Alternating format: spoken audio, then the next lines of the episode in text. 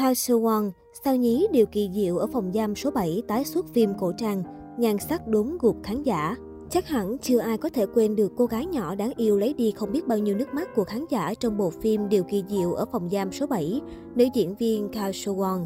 Giờ đây, cô bé năm nào đã trưởng thành và vẫn giành được sự ủng hộ đông đảo của người hâm mộ.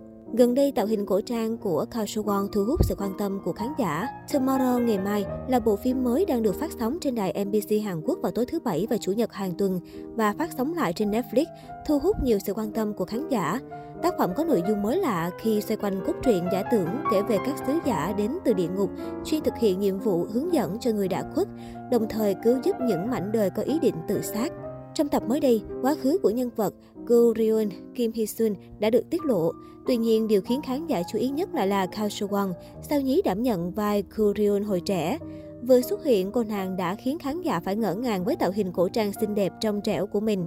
Ở tuổi 16, Kao Seo Won đã trở thành thiếu nữ xinh đẹp với đường nét gương mặt hài hòa đáng yêu. Dù thời gian xuất hiện trong Tomorrow không nhiều, thế nhưng sao nữ này vẫn đủ sức khiến khán giả mê mẩn. Ngoài ra, diễn xuất của Kao Seo Won cũng nhận được nhiều lời khen ngợi. Đóng với các tiền bối lão luyện trong giới giải trí nhưng cô bé không hề tỏ ra yếu thế. Trước khi tạo ấn tượng tốt trong Tomorrow, Thao Sơ Won từng khiến khán giả khóc hết nước mắt khi tham gia điều kỳ diệu ở phòng giam số 7.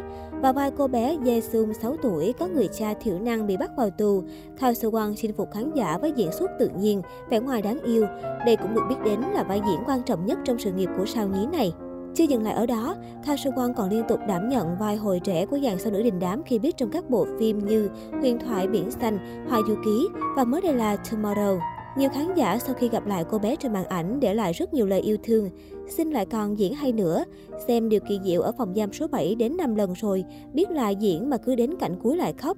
Càng lớn càng xinh nhưng vẫn giữ được vẻ trong trẻo hồi nhỏ. Bé này diễn tự nhiên lắm, diễn vai nào cũng đạt hết ấy. Trong huyền thoại Biển Xanh với Hoa Du Ký cũng đóng nữ chính hồi nhỏ nè, lớn lên xinh xắn quá. Hy vọng bé này sớm có được vai nữ chính xinh đẹp mà diễn cũng tốt nữa. Điều kỳ diệu ở phòng giam số 7 là một trong số những bộ phim điện ảnh kinh điển của xứ Kim Chi, từng lấy đi không ít nước mắt của khán giả.